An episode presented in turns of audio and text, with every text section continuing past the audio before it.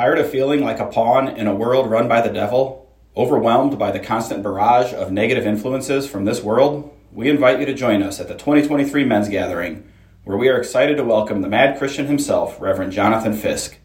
Close to 150 men will descend upon Lakeview Villages in Seymour, Indiana, the weekend after Easter, April 13th to the 16th.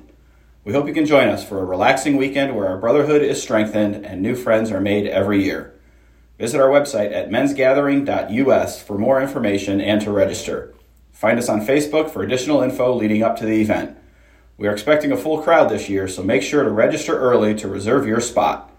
We hope you'll join us as we learn how to stop the white noise at the 2023 Men's Gathering, a proud supporter of A Brief History of Power. Dr. Koontz, as we continue on the American Myth project here, trying to, to put the beast the Antichrist in its current form, the spirit of the age, the zeitgeist, uh, the collapsing civilization in its context for us as Christians. And this week now, second episode, if you missed the first episode, go back and get it. It's going to give you a lot of context for what's going to happen next. But this episode, going going deep and and deep in a way that I, I was really surprised by. I really liked how you just threw me these two articles to open up, you know, one for each show and the the eclectic distinction between a political article hit piece against Christians uh, and a, a deep Harvard dive into the religious morality of the mound builders in America. I'm just like, how does he find this stuff, right? Like where what corner of the library? I mean, it's the internet. I don't even know how. You got you got moles working for you it was an amazing article, uh, twofold. First, to see how much we claim to know about these people. I just thought that was like, wow. I, I always thought this was like cave painting level stuff, and right. there's yeah. there's a whole code there that's pretty pretty complete, really. And you know, the creation myth and whatnot that it has is different. I mean, they make the case. This is like there's nothing like this in Western civilization. Nothing. This is you want indigenous America. Here you are.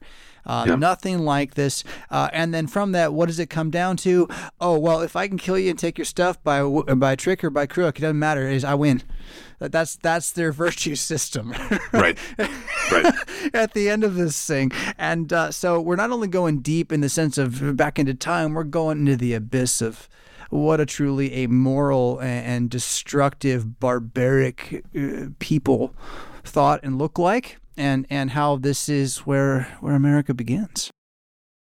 Because and I just I would recommend just like last week and and we'll do this throughout this series because we're always going to jump off from from something that you can read for yourself and look into for yourself is to read the linked article which will take you a little bit longer and won't be as intuitive as the political article but yeah I think it will reward you richly and you can find other things from here is that what we're looking at is the reality that was apparent to every European settler who came here, whether you want to start counting from the Spanish reaching the peninsula now known as Florida, or what is certainly more common and, and certainly more historically important for what we call America, which is English settlement. And start from there, start with start with Jamestown or start with projects before Jamestown is that they recognize that they are sometimes entering what is truly a wilderness. But particularly in the case of the Spanish or even some of the French attempts at settlement in the Southeast, including in Florida in one case, is that not so much that they are always encountering wilderness, but that they are encountering, when they are encountering people, people who are thoroughly pagan. And this was something new for them, that these were not people who had a book and they were people who in many whose myths in many in many ways were shaped or or appear i think rather readily as deformations of certain biblical stories. Then we'll talk about that later. But the idea that what is now america is a place that was settled in the name of the christian god over against darkness that was visible in those who were here and there. And I want to set up, you know, what the populations were and, and what their density was and stuff like that today. But that what they were settling and the people they were encountering were mired in a darkness that was very, very, very deep because there was no other light shining.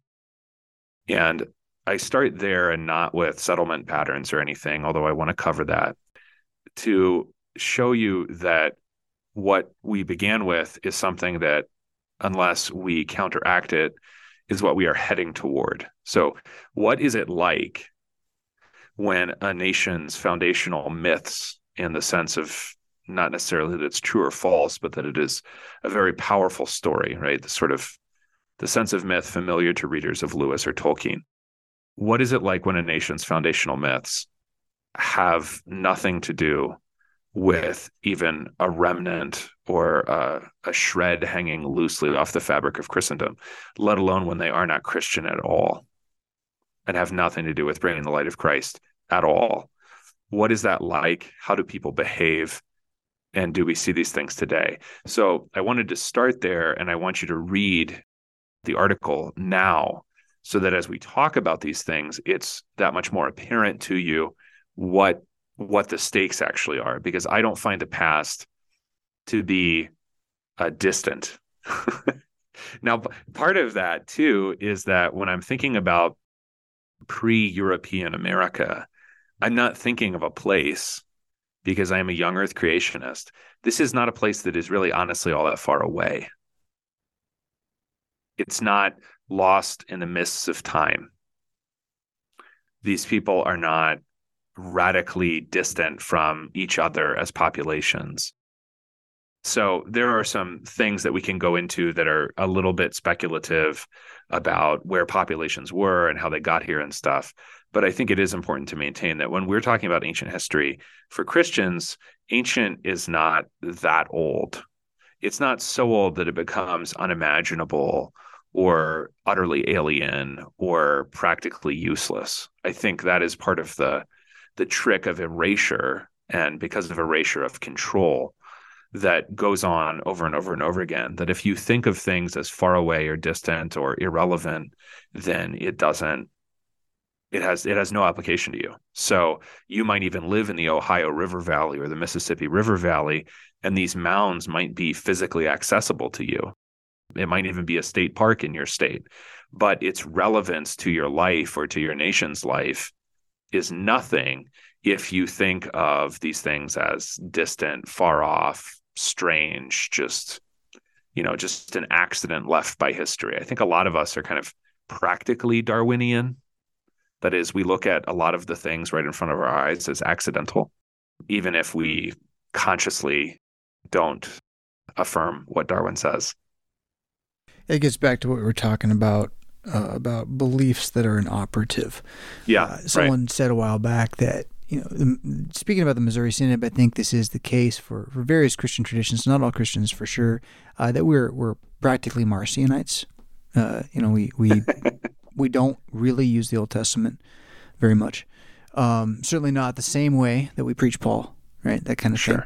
Um, sure. So, I, uh, back on the, yeah. the the crazy ancient religion, though, right? So, like the chief rule, right? Here's your golden rule, right? What, what's yeah. your golden rule, Jesus? You know, uh, do unto others as you would have them do unto you, and seem to leave things to silver rules better. And there's uh, counterparts in other places of Western Civ, including uh, Greco-Roman, you know, non-Christian influence, or maybe they got it from the Christians. We can debate that, young Earth creation, etc. I'm on your side.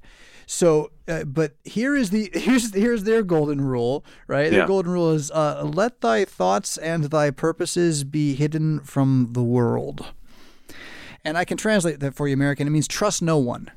That's what it means. trust no one. what kind of darkness? Uh, is, is, it is almost beyond imagination uh, in one yeah. sense. Yeah. Yeah, because the the two maybe most pertinent parts of what in this this is a document from 1876 and the reason that that matters is because up until roughly the 1890s you can go online and find these things they're they're largely Smithsonian publications. This one is not. But you can find inquiry into what we would describe as ancient America or American origins that is pretty open minded about both what is there and, and who we're talking about. So there are a couple of strange facts, probably that fit better as to their uh, highly speculative nature on a word fitly spoken episode.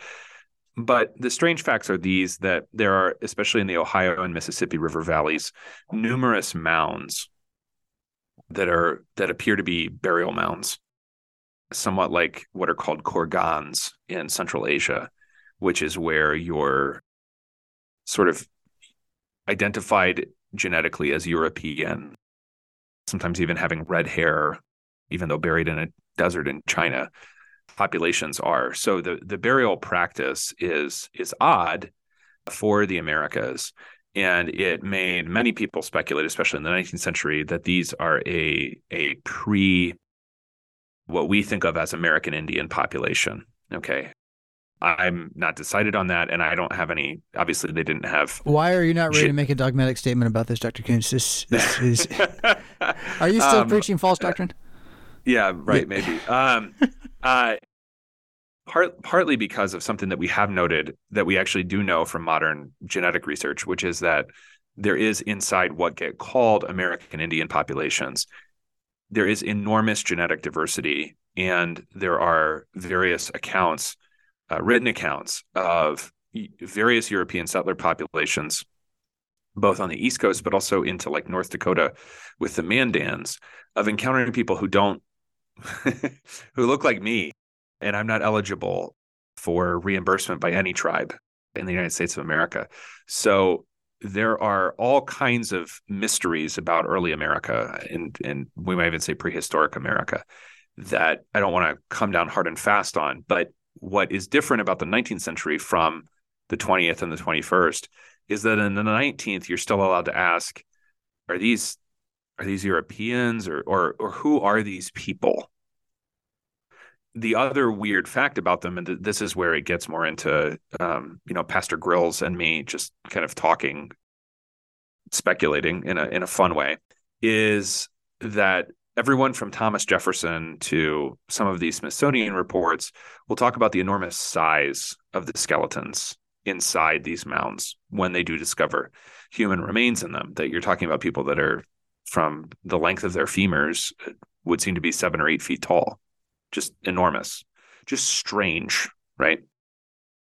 What you're getting in this Harvard Crimson article that we have linked is an exploration from that time of the mythology surrounding those things. So, what's important here, and you can find this in a source I kind of love, is a, a travel diary by a Moravian missionary in Pennsylvania and Ohio and and and West Virginia and Indiana before three of those places are even states named John Heckewelder and he'll just tell you because Moravians devoted a lot of time to what we would call anthropology or ethnography he'll just tell you what the you know what the Munsee Indians said happened or or where they said they came from. And what you have in this linked article is something a lot like that, although it's it's about 75 years after Heckewelder was writing. And what you get in these is a there are kind of two common patterns. And I picked this article because it's it's a less common pattern because it accounts for other people. Most of these creation accounts, so you can go look at one that I taught many times at Temple in a course on religion in Philadelphia, I always started with Indians. And I would say the Delaware Indians, also called the Lenni Lenape, Lenni Lenape, would explain where they came from. So this is a common thing that you'll find in pagan mythology is that it will explain where its own nation came from. Here are where the gods of the Greeks came from. But that Greek mythology does actually account for other humans besides Greeks. Japanese mythology will account for where the Yamato people came from. It doesn't necessarily account for where what are called the Ainu came from, and those are just on the Japanese islands. So, a lot of pagan mythologies, including a lot of American Indian mythologies, will just account for where those people came from, and their name for themselves will be like people. right. So, it'd be like everyone who's not from Appalachia is not people. If I were to say the same thing. If I invented a mythology and did it the same way, it would be like Pastor Fisk is not people. Yeah, it's like having the but, last name Family, right? Like I'm Mr. Family. right. Right. Yeah, right. This is Dave family, and then that is like Bob not family. Is there right? anyone not in your family? Yeah, lots of people. There's only my family, right? And you don't have but, family. Only we got right. Family. But that's kind of irrelevant because the cosmos revolves around our people. Yeah. Right. And this is this is what you know famous Twitter user Second City bureaucrat calls ethno narcissism. That you're you're kind of just interested in your own group, whatever that group is, whether it's Turtle Clan of the Lenni Lenape or or for the purposes of legal recognition by the Commonwealth of Pennsylvania for tax purposes and business purposes. It's all Lenni Lenape or, or whatever it is that you're looking for that only your group matters. And there is something the reason that's basically pagan is because it leaves you completely incurious about where the whole world yeah, came no, from. There's no creation, right? There's, there's no, creation no, creation itself. Ultimately. I mean, there is even a creation myth, but it's not about the creation. No. It's just about your creation. About you. It's about you. Correct. Did you say Turtle Clan just offhandedly? I gotta ask. Uh, no, uh, I know because is is this like a pop culture reference yeah, oh, that I'm just completely yeah I'm I'm such an idiot. So no, the term no, it's an actual you know how like um things with this is especially true more in the west than in the east. things with Indians will involve the four the four different colors, black, white, yellow, and red, and those stand for four directions. And then things get associated with those colors and those directions. For the Delaware Indians, not the state, but like that's the tribe name. Lenni Lenape is their own name. Is turtle is one of the. It's like a totem. Sure. Yeah. No, it makes a ton of sense. It's just also going to get people thinking about you know Shredder and Bebop, and it's. Uh, well, uh, I actually did. Okay, now I know what you're talking about. I actually did watch Teenage Mutant Ninja Turtles, but I, I don't have total recall on you know, yeah, on TV. I mean, the, t- TV, Turtle Clan, man. so anyway, yeah. not accounting for others in your worldview. Right. It's right. a pretty and, glaring error, right? There's a there's a missing spot. Hello. I, I think I think as long as you are incurious about other human beings, which if you're a Christian, you really can't afford to be because you have a worldwide mandate. So that's going to apply if you're Slovak, that's going to apply to the Czechs and the Poles as well as to you. If you're black, that applies to white people and Asian people too, right? But if you're a pagan, it doesn't necessarily apply. And if you don't go much of anywhere, or you or all you need to remember is that you used to be from somewhere else and now you're here and so you're living in some kind of eternal present you have no history because you have no particular there's no creation there's no bigger story it's then like retirement in mexico it. man right exactly it kinda... and so you right it, it's it, it it's a kind of a self erasure so we talked about erasure, but there are forms of erasure that are self produced, right? It's not that someone else is erasing history for you or erasing the existence of another people group or a different land or different ways of eating dinner or something that curiosity would actually cause you to want to know about. It's that you just don't care and you're not going anywhere. So it doesn't matter. Now, what happens with self erasure or or if you want to talk about as a larger thing, ethno narcissism, is that it also prevents you from remembering that you were from somewhere else. So, in the, in the case of many American Indian groups, and this doesn't have to do with their mythology necessarily, but you can just tell from their language that they're from somewhere else. So, the Cheyenne, right? So you got Cheyenne, Wyoming. The Cheyenne are very obviously based on their language from points much farther east. It's going to be the same thing with the Lakota, or what are more broadly called the Sioux. They move west. The Shawnee, kind of in Ohio, West Virginia, kind of Ohio Valley area. What's notable about a lot of groups like the Shawnee or any of the River Valley, maybe centric, you might want to say tribes, is that they knew they knew, they were at least honest. They knew that they didn't build the mountains. So what is interesting is that if erasure exists in one group and and they don't remember that they came from anywhere else, there might be another group who, and, th- and this does have to do with their mythology, remembers that other things were made besides themselves. Because if you can remember that, then you have a much better shot at being curious about the past and therefore recovering or recalling things that were otherwise forgotten.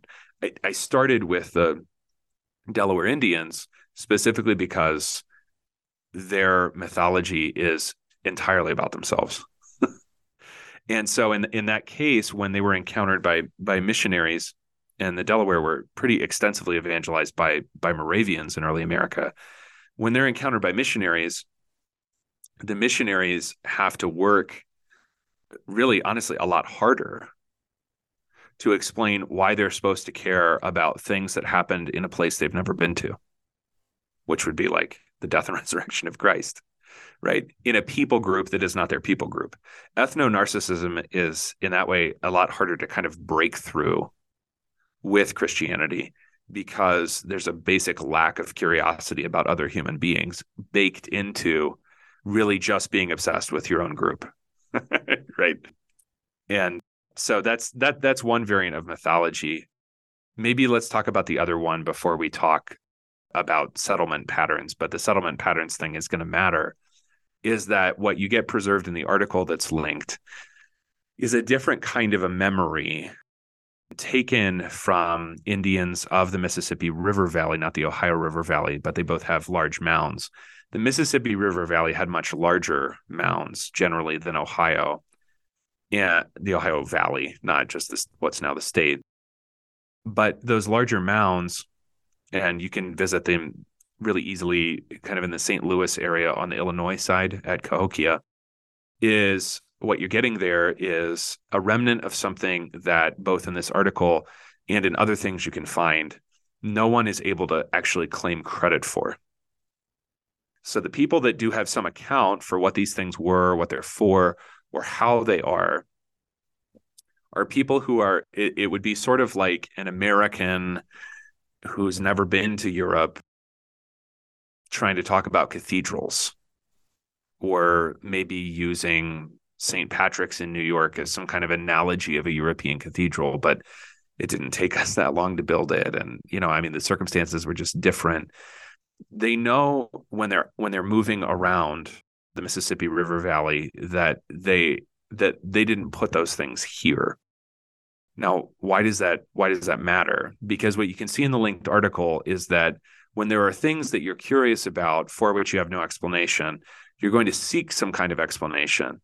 And they seek it in an idea that although they were put here by some sort of divine intervention, so the idea of what's in the 1840s going to be called manifest destiny by John O'Sullivan is not even unique to white Americans. Manifest destiny is what almost everyone tells himself when he's doing well.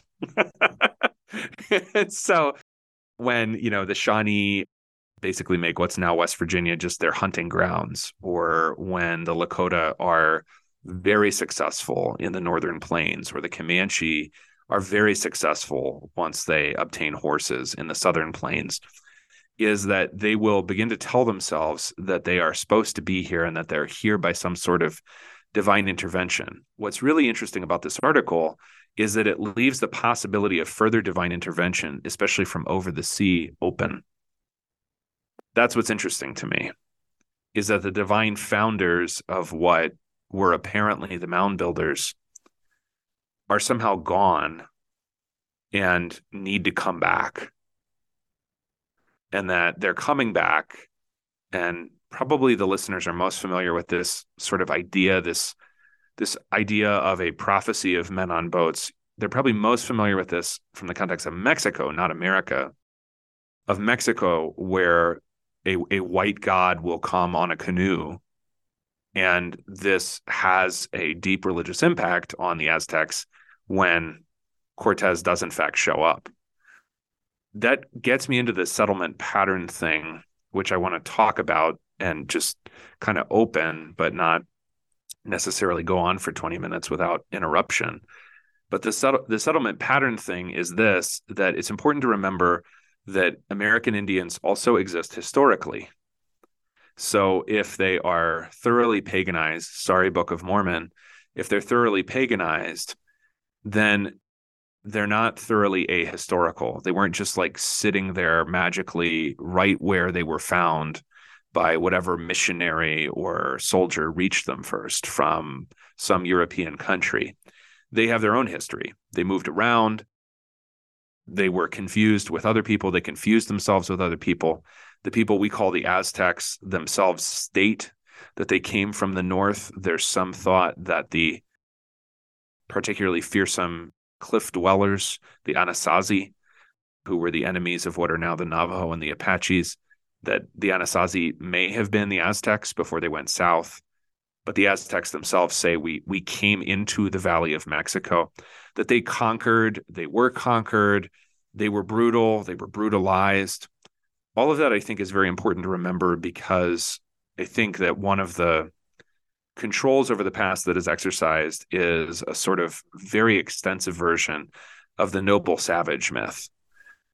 Yeah, yeah. that if people are are not are not white Christians, they are not only relatively sinless, but they also don't really have a history. That they never did anything and nothing ever happened. and therefore they're not really morally culpable. Right? That's the savage part of noble savage. The nobility is that they're so much better than the civilized people. But the savage part is that they're almost like children. They're not morally culpable for anything, meaning they have no history. Nothing ever happened. And it's just not true. There are instances where, at the time of, for instance, white settlement of what's now Pennsylvania, a lot of it has been cleared out by the confederation we call the Iroquois, which is really several different tribes over time and the very small populations that are present in most of what becomes Pennsylvania are there at the sufferance of the Iroquois, who are in what we would now call upstate New York. It most of it is kept as hunting grounds. I mean, purposely. There was other settlement. There are even almost like cave paintings in southwestern Pennsylvania, but who put them there and and exactly when and how is kind of unclear because the populations that were there at the time of European settlement, this is the late 17th century, were relative to the land and its fertility extremely small. And the Iroquois exercised control over them by and large. So it's it's important not to let the historical nature of every people group's existence be erased by the idea that some of them are just beyond culpability or they just sort of came up out of the ground. That's the that's the power of claiming to be indigenous. So those things are all i think important to note but you want to talk about mythology a little bit more before we say anything else? yeah, else? maybe. I, I don't know. There's a lot there. The yeah. um the purity factor of the indigenous ideal that yeah. is just automatically granted is is really kind of stunning in a society that is, uh, you know, fame or um, uh, personality driven. You know, it, it is. Uh, people look to you for what you're able to to promote, right? And and how much you can posture and stand. That's how a lot of people will trade with each other, um, and uh, seeing that, you know, almost then again, uh, getting to the mythology side of it, the hard line in which trying to promote self, trying to fight against world, and there is nothing but gain for self. That's what I saw in the actual myth, right? And the and the tale yeah, of the two right. brothers, um, and uh, I mean, if I had to come up with like the most antithetical Christian morality story I, I could think of, I mean, this is it. Uh, it it's like we have, and another way to, to kind of, uh, I don't know, tell me if this is a fair comparison. It, it's like everything about the Scythian steppe barbaric, awful, Khal Drogo Game of Thrones, wicked tribal horse lord steppe peoples it just kind of had the inverse version plopped out over here with a religious discourse and they told you you know h- how to kill or cheat uh, in order to win and that really what matters as long as you got a nice cloak you know? Um, and and that this is like institutionalized for them effectively right? Right. this is meta Yeah. narrative for them. That is that is a profound profound thing not only to say like look what arises without christianity. Like just look look what happens. Look what we come up with dear heavens right?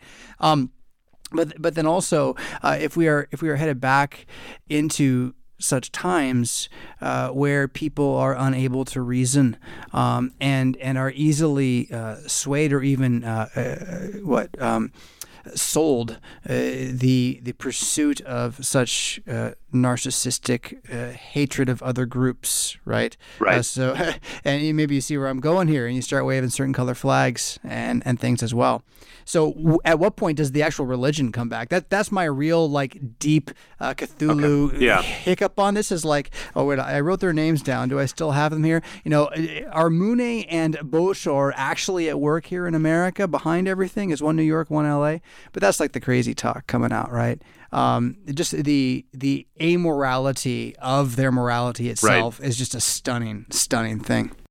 Yeah, I, I think they do come back because I don't think that demons are particularly creative creatures.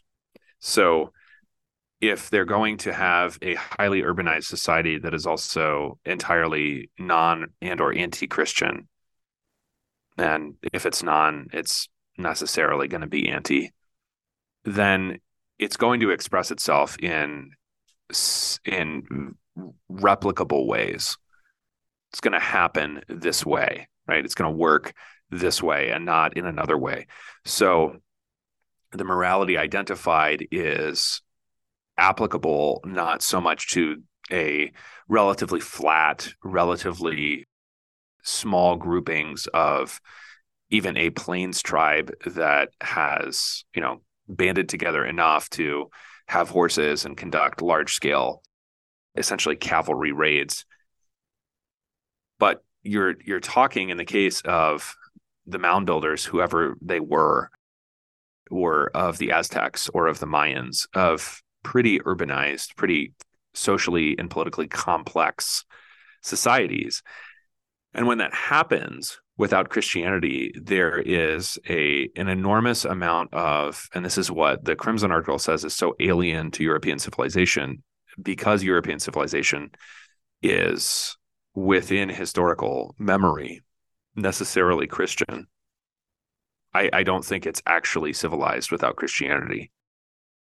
Then what is so foreign to it is this simply the normalcy of deception. The Yeah. deception is constitutive of normal life. That's that's the way it works. And you're going to lie and you're going to deceive and you're going to cheat. And no one is saying that this is somehow absent from Christians or from societies that are predominantly or officially or legally Christian. What the author, whoever it was, it's, it's an unsigned article. What the author is maintaining is that this is not socially accepted. Like we all know we're doing it and we keep doing it. I think it's different now in 2023 than it was in 1876 when he wrote this. That the idea that you would go to work or you would go to school or you would go to wherever and you would just kind of all lie to each other about what you really cared about or what you were really doing or what you really thought is accepted. Hmm. And that dis- dishonesty is the thing that is downstream of certain kinds of creation myths, of certain kinds of origin stories. And if the origin story is that the attainment of naked power is absolutely the only thing really worth getting, and they have a sort of, in addition, in addition to the creation story, and this is where they put the men, and this is where they put the women, and they came on these canoes. In addition to the creation story here, you also have sort of a a shadow of Cain and Abel. Mhm. In the same way that the story of Romulus and Remus is a shadow or a deformation or a, a transformation of the story of Cain and Abel, is that after there's some kind of catastrophe and or creation or recreation, you then get brothers who are rivals. but the the take home from this particular brothers who are rivals story and you get flood stories everywhere and you get rival brother stories and you get you know all these things kind of look the same. This particular brothers who are rivals story is really about how lying is and and deception are what are going to get you where you need to be. So their practice is not so much a matter of you know right or wrong it's a, it's a question of balance. And it's not just that the human flesh tells you that it's that the difference now in a in a de-christianized america is that you can say that out loud. You know this is not about right or wrong. This is about what i needed to do at that point in my life. This is not about whether this was right or wrong. This is about what what felt right at the time or what seemed right at the time or what would keep my life in balance or what i needed to do for my self-care. So when you're dealing with a non-Christian society, whether now or all the way back then, you're dealing with a constant, constant choosing of feeling over principle. Mm-hmm. Yeah. Every time. Principles cannot guide your actions in such a society because there really are no principles except this person could hurt you. so don't upset him. This person could bereave you of everything you own. So don't make him angry. This person could kill you. So don't tell him that he has no clothes, right? That's the only principle. You don't get to have your own principles. You don't get to exercise them. You don't get to increase in the wisdom necessary to carry them out. You don't have principles. You just have hierarchical relationships that you have to figure out. Uh, you, have stumped me again, Dr. Koontz, in that there's too much. It's too deep and it's too bothersome. You know, do, do we talk about uh, manifest destiny and how it continues to be something that the Christian localist needs to contend with and, and maybe even consider pray toward? Uh, do, do we talk about the the woke religious machines savage purity rules by which they are gradually creating heretics out of uh, whole groups of people who uh, really, you, know, you, like to make the argument that you know they they're the majority of us that are here, but like, just people haven't done anything. They haven't really done anything wrong right? Just kind of living their lives, um, or or just uh, the demonic edge of this that they're they're not creative, that they they can only rebuild Philistia, Tyre, and Sidon again. Like that's all they can do. Right. Babel yeah. can only arise again. So there's so many spaces in which this conversation is valuable, and yet part of me just wants to ask you about the mythology of the actual, I should say, the anthropology of the actual giants. you know, and, and, let's like rehash that conversation because uh, that that's a fun one too, and Bigfoot's always exciting to people. So, um, yeah, I don't know which of those yeah. threads you want to keep pulling on. Yeah, I can say I can say a little bit about the Giants because I, I think something you need to notice is that when you get when you get physical freakishness in the Bible, it's it's among in the specific case of the Old Testament, it's it's always among pagan peoples. And the, the freakishness is indicative of some sort of trifling with what is forbidden, what is wicked, what is off limits by divine statute. But because those those limits for human life are not heeded by pagans, they get both physical and also moral freakishness. So the same people who produce giants and prodigies, you know, the king with six fingers on each hand and six toes on each foot, in addition to more famous people like, like Goliath. These are all these are all people who are under divine judgment, and the Israelites are going to be the tool of that judgment in the Old Testament.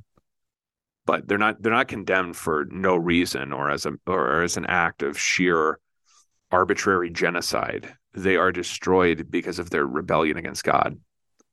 So if you have giants buried in these mounds and Thomas Jefferson in Notes on the State of Virginia was not just completely making things up out of whole cloth and whatever else you want to say about Thomas Jefferson, wild intellectual dishonesty to his own principles is is not one of his flaws.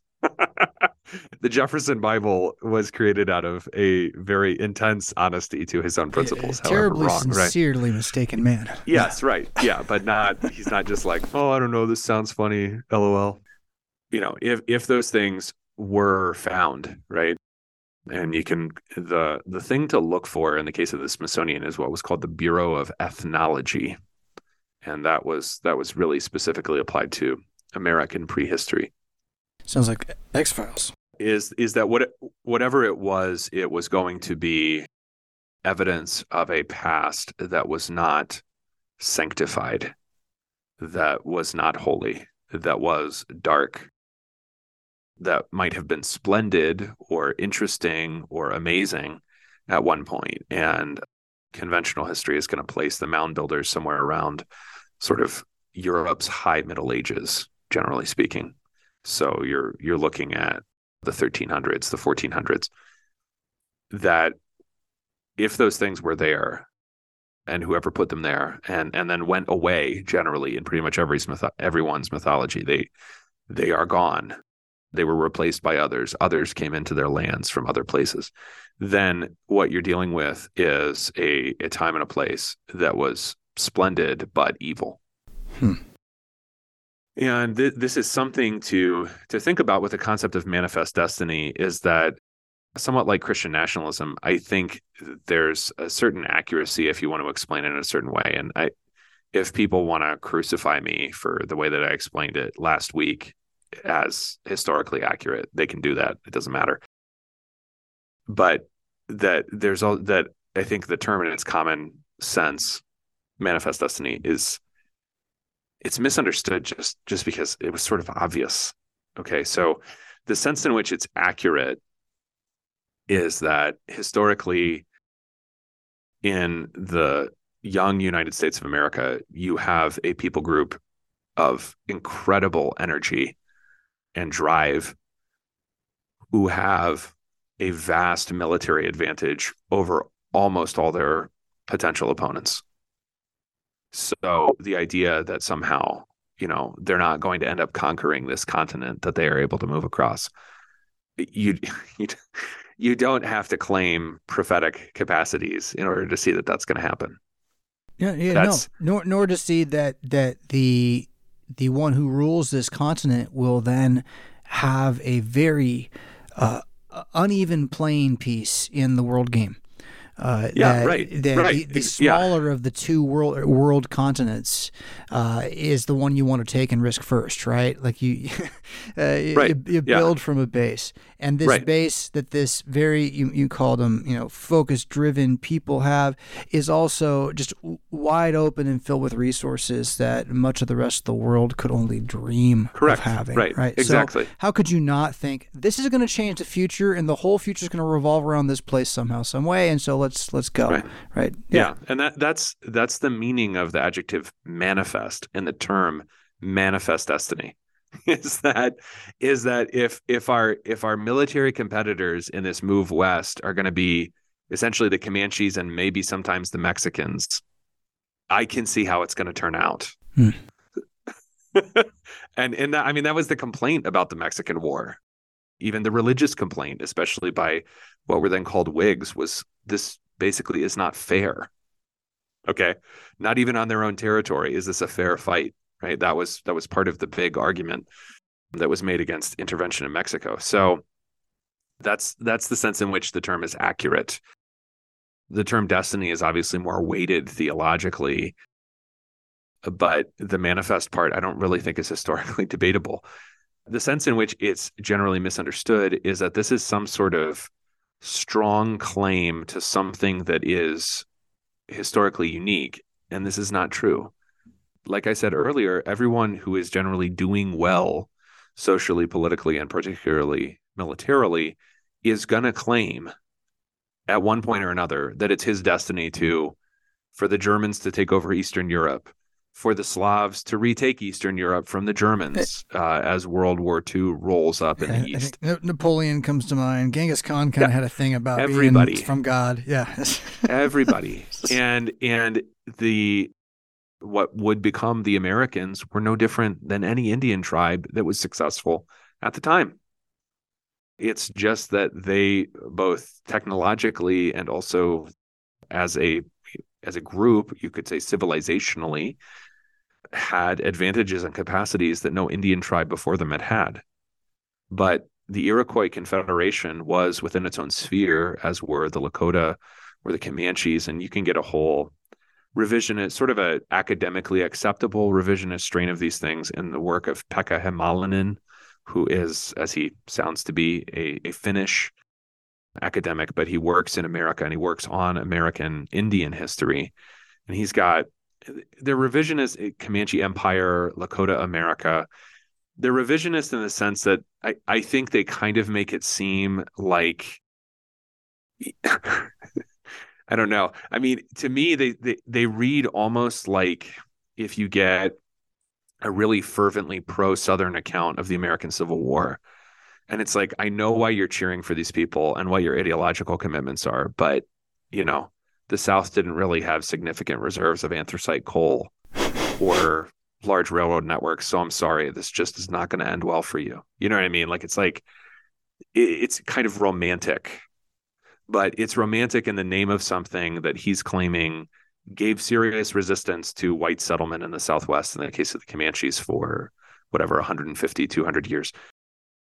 That's, you know, that's fine. I, I like revisionism. I like considering new things, new facts. The issue, though, is that it it makes it seem as if the extension of particularly Anglo American civilization across the continent was completely new in the world and it wasn't. It's just that they succeeded at something that everyone else tries to when they can. Right. So someone's always trying to get elected right? yeah, right. To yeah. become the elect, right? Yeah, Something yeah, like that, right? Yeah. Well, they're, they're, trying to mm-hmm. put themselves in the driver's seat. They're trying to uh, actually fulfill the religion of man's carnal flesh, which is is gain the power. And we watch this rise and fall of nations uh, across history, and shouldn't be surprised then when a right. study of history shows us that uh, the possibilities which were before are not unlike the possibilities that are are before us right now. And so again to, to, to think of where the spirituality of the United States of America is going right now, and and to see the um, the codes of the mound builders as a pretty fair, not prophecy, but just description, in fact, of probably right. how most of your neighbors, if they don't go to any church, uh, don't ever read the Bible, um, how they think, and maybe even then, right? Maybe even then, especially if their church happens to, you know, fly fly flags, uh, not because of God's sign for the flood, but for, for other reasons, right? They uh, may be on the other side. So to to see this again as, you know, a gut check as to what life can be like is like if we're honest with ourselves about our theology of sin, which at least in my experience, uh, you know, we are we will we will go to the mat to explain reprobation and depravity as a thing that you know yeah. we can talk about with with you know jargon. Right. But in terms of like what man really does, uh, you know, can we trust uh, these outsiders who have nothing in common with us, uh, do not believe in our God, uh, and in fact perhaps are pedophili- pedophiliacs? Uh, you know, can we trust them? Um, and we're we're willing to like kind of you know play nice, and it's weird again uh, the the lack of um, discernment there uh, in, in, the midst of a world which the rest of the world just sees. You know, you grab the power, you grab the power, you grab the power. Right. I'm right. not saying we should grab the power. I think we should not be ignorant of the fact that that's what everyone's doing, and that's your point. I think, yeah. Yeah, well, and and and this too that a lot of the things that we're going to track. So next week we'll be talking about some of the just sheer religious, just sheerly religious variety of early America is that a lot of things about our society are built to cope with historical situations that, while they still exist, are no longer common. So, religious liberty is built to answer certain questions about how various Christian groups can exist in the same political space freedom of speech has a certain historical context and and theological warrant that no one else senses these things are both worth preserving for their own sake where and when they are true but they're also we have to recognize not built to handle what is effectively in the modern day religious clashes. So we're not facing either in the Mississippi River Valley or anywhere else in modern America primarily a clash that is what we would call theological, that is within the bounds of Christian theology. We could call it theological, but maybe spiritual is a better word or religious because we're dealing with opposition from other religions, not even necessarily, you know, paging, you know, paging the Republican Party before about 2012, not even necessarily Islam, but something else that we struggled to find a word for last week. I don't know, communism, antichrist, but it's kind of helpful to have labels for things. That it so obviously functions as a non Christian religion with requisite affirmations that because these things are delivered in like your HR training don't appear to be religious because these things are delivered in your sociology class that you have to take for gen ed requirements do not appear to be religious because these things are you know delivered by your your daughter when she comes home from college at the dinner table and not from a pulpit somewhere do not appear to be religious but they nonetheless are. They're serious they affect you. They usually have to do with origins so the noble savage myth that we mentioned earlier is one of the is one of the pillars of this because it then represents all European settlement as as fundamentally evil. So your you know their version of Genesis 3 is a white person I don't know occupying space in the world somewhere.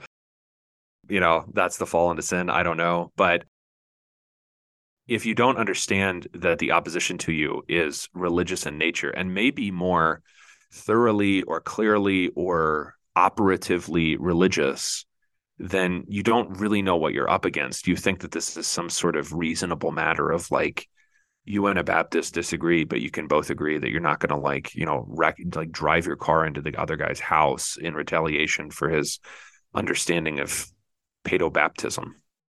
I know we've talked about this before, um, but if I can, uh, try, if I don't lose it in the thought, try, try to reiterate here. Um, nope, I lost it. There it went. It'll come back. We got about nine minutes here. Mm-hmm. Uh, where else you want to go?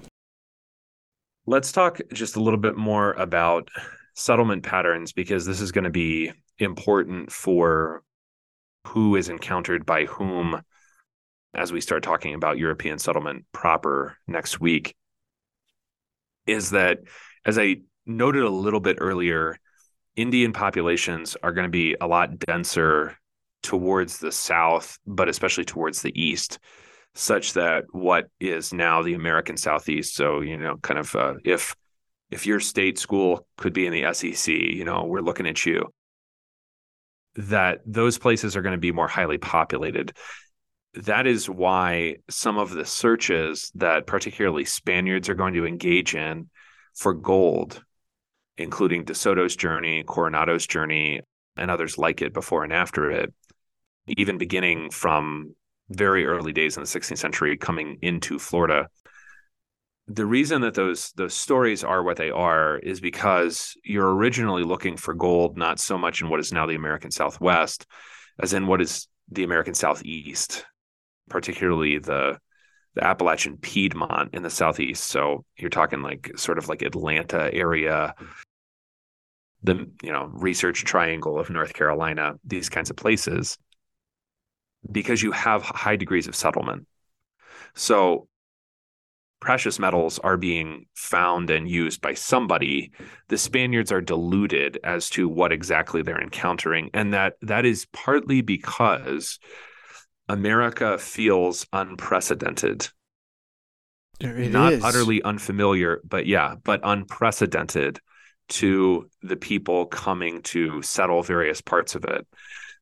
So it's it's helpful to remember and a lot of americans don't think this way but if you've ever been to St. Augustine, Florida, maybe you have, is that the you know not only is the oldest city in the continent, you know, in the United States, the oldest city is in Florida, but also that you need to kind of think of American history as as moving not sort of from the northeast outwards as hesitantly moving from the southeast northwards and then from the northeast outwards and that is partly because of the possibilities of contact with human beings that they're not encountering a completely unsettled land but a land that is especially fairly well populated. I mean, not compared to today, but for you know the early modern world, pretty well populated in the southeast. And in other places, you're you're beginning to already you already have the ravages of particularly disease contact with the old world, but also warfare that is going to leave, as I noted, Pennsylvania, but also what's now West Virginia, also a lot of the interior of what's now New England, relatively depopulated, maybe even compared to 200, 300 years earlier than that, depending on whom you believe. So when you're looking at it, you kind of have to rearrange your mind and start with the idea that you're dealing with pagan societies that, by their own account, are not the first ones there but also are not really where European settlement is by and large going to take place. So if if Florida, which is some parts of which are actually tropical and therefore relatively easy for human beings to just live in, if Florida is relatively densely populated, European settlement is going to make it the least populous state of the Confederacy at the beginning of our Civil War. So I started where I started partly to understand where the settlers started, right? They're coming into a land that is both strange, fascinating, and obviously pagan, but also to just sort of rearrange one's own thinking because there's a degree of, I think, presumed but not real over familiarity with early America that people have. And it creates, you know, it's sort of like if I start cutting in the wrong direction at the beginning of the cut, I'm probably not going to end up with a straight line either. So if I start in the wrong place, like I think America started in 1776 or with the Constitution, or that everybody was like a Puritan no, or something. Was, yeah, no, what happened was yeah. the, the Puritans got off the boat and it was winter. And then the, the Indians had turkey and they right. brought the turkey to the the white people, and the white people ate the turkey, and then they killed the Indians in their sleep and took all their shells. And that that oh, that's is really cool. The settlement picture, but there's something to this though. Okay, now as I say that, like we we got that picture in in uh, grade school of the um, you know the happy Thanksgiving everyone's working yeah. about. And yet yeah. somehow what that turns into is that's exactly what those white people were there to take all their stuff and now that's where we are and we've got to have reparations. We've got to you know we've got to come to terms with white guilt. We have on and right. on and on uh, all the labels that are going to heft on to uh, half of the population base of, of this country um, ethnic heretical crimes that neither they nor their fathers actually committed. Right? And, and then that's actually a religious motive right now out yeah. there, right? Like, yeah. like wake up, people. Uh, you can't do the right thing enough for that not to come after you uh, when you're in its crosshairs. And th- this is uh, the present darkness, and this is the zeitgeist, right? It, it is it is a religious evil of, uh, as you point out, like you know, historically unprecedented for Western, you know, civilization, post Britannia, Christendom. I don't know. Tyre and Sidon were probably pretty dark places, though. You know, uh, uh, what was Nineveh? Before it was right. destroyed, right? Yeah, right. Yeah. So this this idea of erasure, if if they erase the historical existence of Indians, you don't know anything about it, and you look at them sort of implicitly, but not for any particularly substantive reason, as like beautiful and amazing, and and basically like Avatar, right? Avatar is most people's version of what happened before the Puritans. Yep, that's about right. Then what comes after that you know, which which eerily down to the level of costuming apparently also lines up with and determines people's understanding of the Puritans is basically the Handmaid's Tale. So it's like Avatar followed by Handmaid's Tale. Obviously, we know who the bad guys are. and that idea, especially if you are a Christian, is particularly reprehensible, not only for its falsehood, but also because it's like No one at the time thought that. Nobody. Okay. Some Indians had no particular reason to think that other people existed or that it mattered. I mean, even other Indians. And the Indians that did have a mythology accounting for maybe somebody's going to come on a boat or something, they had a more profound grasp of what was perhaps happening with the coming of Moravian missionaries to them or John Eliot printing the first Bible printed in America in an Algonquin language, not in English. Uh, we weren't allowed to print our own Bibles. We'll talk about that. That's one of those they had a more that- they yeah the, they had a more profound grasp of what was occurring than modern Americans who basically think it's like Avatar, then Handmaid's Tale, then an MLK documentary, and here we are in 2023. Yeah. Well, when you think in movie, you by definition can't can't put many thoughts together in a Right. row. You're you're dealing with with cartoons um, in your head, and you're dealing with a very imprecise view of of reality. Um, kind of. Uh, well, you've accused me of it before, but I think it's right. You know, overly metaphorically thinking, uh, believing that your ideas will have more power than the world around you, and uh, well, everyone listens to the show because we all kind of agree. Yeah, yeah, those those ideas aren't going to work. They're going to fall apart. Let's uh, let's be ready for that, and maybe by founding our ideas on words that will will never perish, will never vanish. Uh, where are we going next? We're going to talk about the beginnings of settlement and some of the early Catholic history, particularly in the Southeast, before picking up with Jamestown, maybe at the end of next week, but maybe a couple weeks from now, in order to talk about, begin to talk about some of the variety present, because I think that is one of the hardest things, both for Lutherans and for Catholics, to understand about just sort of the base layer of American Christianity in the same way that our towns look the way they do, depending on if they were started by New England Yankees, even if those guys are no longer here. The base layer of American Christianity is a variety of English speaking Protestantisms. And the sooner that you understand both that that is and then also what it is, which is what we hope to do, the better off you are. So we're going to start introducing that variety. That's right. That's right. If you're going to lead the protest, you got to know what all the shouting's about. You listen to a brief history of power. You know where to find us, or you wouldn't be here. The Hebron Collegium is a gap year Bible school for men in Rockford, Illinois. Semi monastic boot camp for Christian living. Cowards and slackers need not apply. HebronCollegium.com. What do you think of when you hear the word college? Expensive? Liberal? Woke? Imagine a college that is affordable, a college that is unapologetically conservative and Lutheran, a college that won't take a dime of federal funding, a college that teaches the best of our Western heritage, a college where students grow in the Christian faith instead of leaving it behind. This is Luther Classical College, a college by Lutherans and for Lutherans. Visit our website, lutherclassical.org, subscribe, become a patron, and join the thousands who are making Luther Classical College a reality. At 7,123 feet, you can find mountains soaring above you and rivers running swiftly in the valley below you. Natural beauty of every kind. But our God is richer in his gifts than this. At 7,123 feet in Pagosa Springs, Colorado, you can also find God's Word preached purely and His sacraments given out for your salvation at Our Savior Lutheran Church and School. Located off US 160 just west of downtown Pagosa, Our Savior offers your children a wonderful place to learn of Christ and His wisdom week in and week out, and offers you the medicine of immortality Sunday in and Sunday out. Our Savior Lutheran School provides a Christ focused classical education that enriches the child's soul with the best that has been thought and said to the glory of God.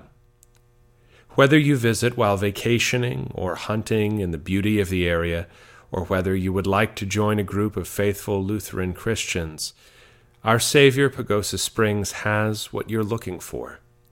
Divine service with Holy Communion is each Sunday at 9 a.m and Bible class follows at 10:30. At more than a mile high, you will find Christ in all his glory in the midst of his people at Our Savior Lutheran Church and School, a proud sponsor of a brief history of power. Find out more at oslcpagosa.org. North Idaho is home to beautiful mountains and scenic lakes, small town tranquility, civil freedom, and the faithful Lutheran parish of Blessed Sacrament Lutheran Church, located in Hayden, Idaho, near Coeur d'Alene. Blessed Sacrament Lutheran Church is a proud sponsor of A Brief History of Power. If you like what you hear on Brief History, then you will love Blessed Sacrament where the Lord's Word is faithfully preached and Christ's body and blood are administered at every divine service. Whether you are visiting Idaho or considering moving to Idaho, wouldn't it be nice? Please join the saints of Blessed Sacrament Lutheran Church for the Mass and Augsburg Academy Bible study. Directions, service times, and much more information about this confessional liturgical parish may be found at blessedsacramentlutheranchurch.com.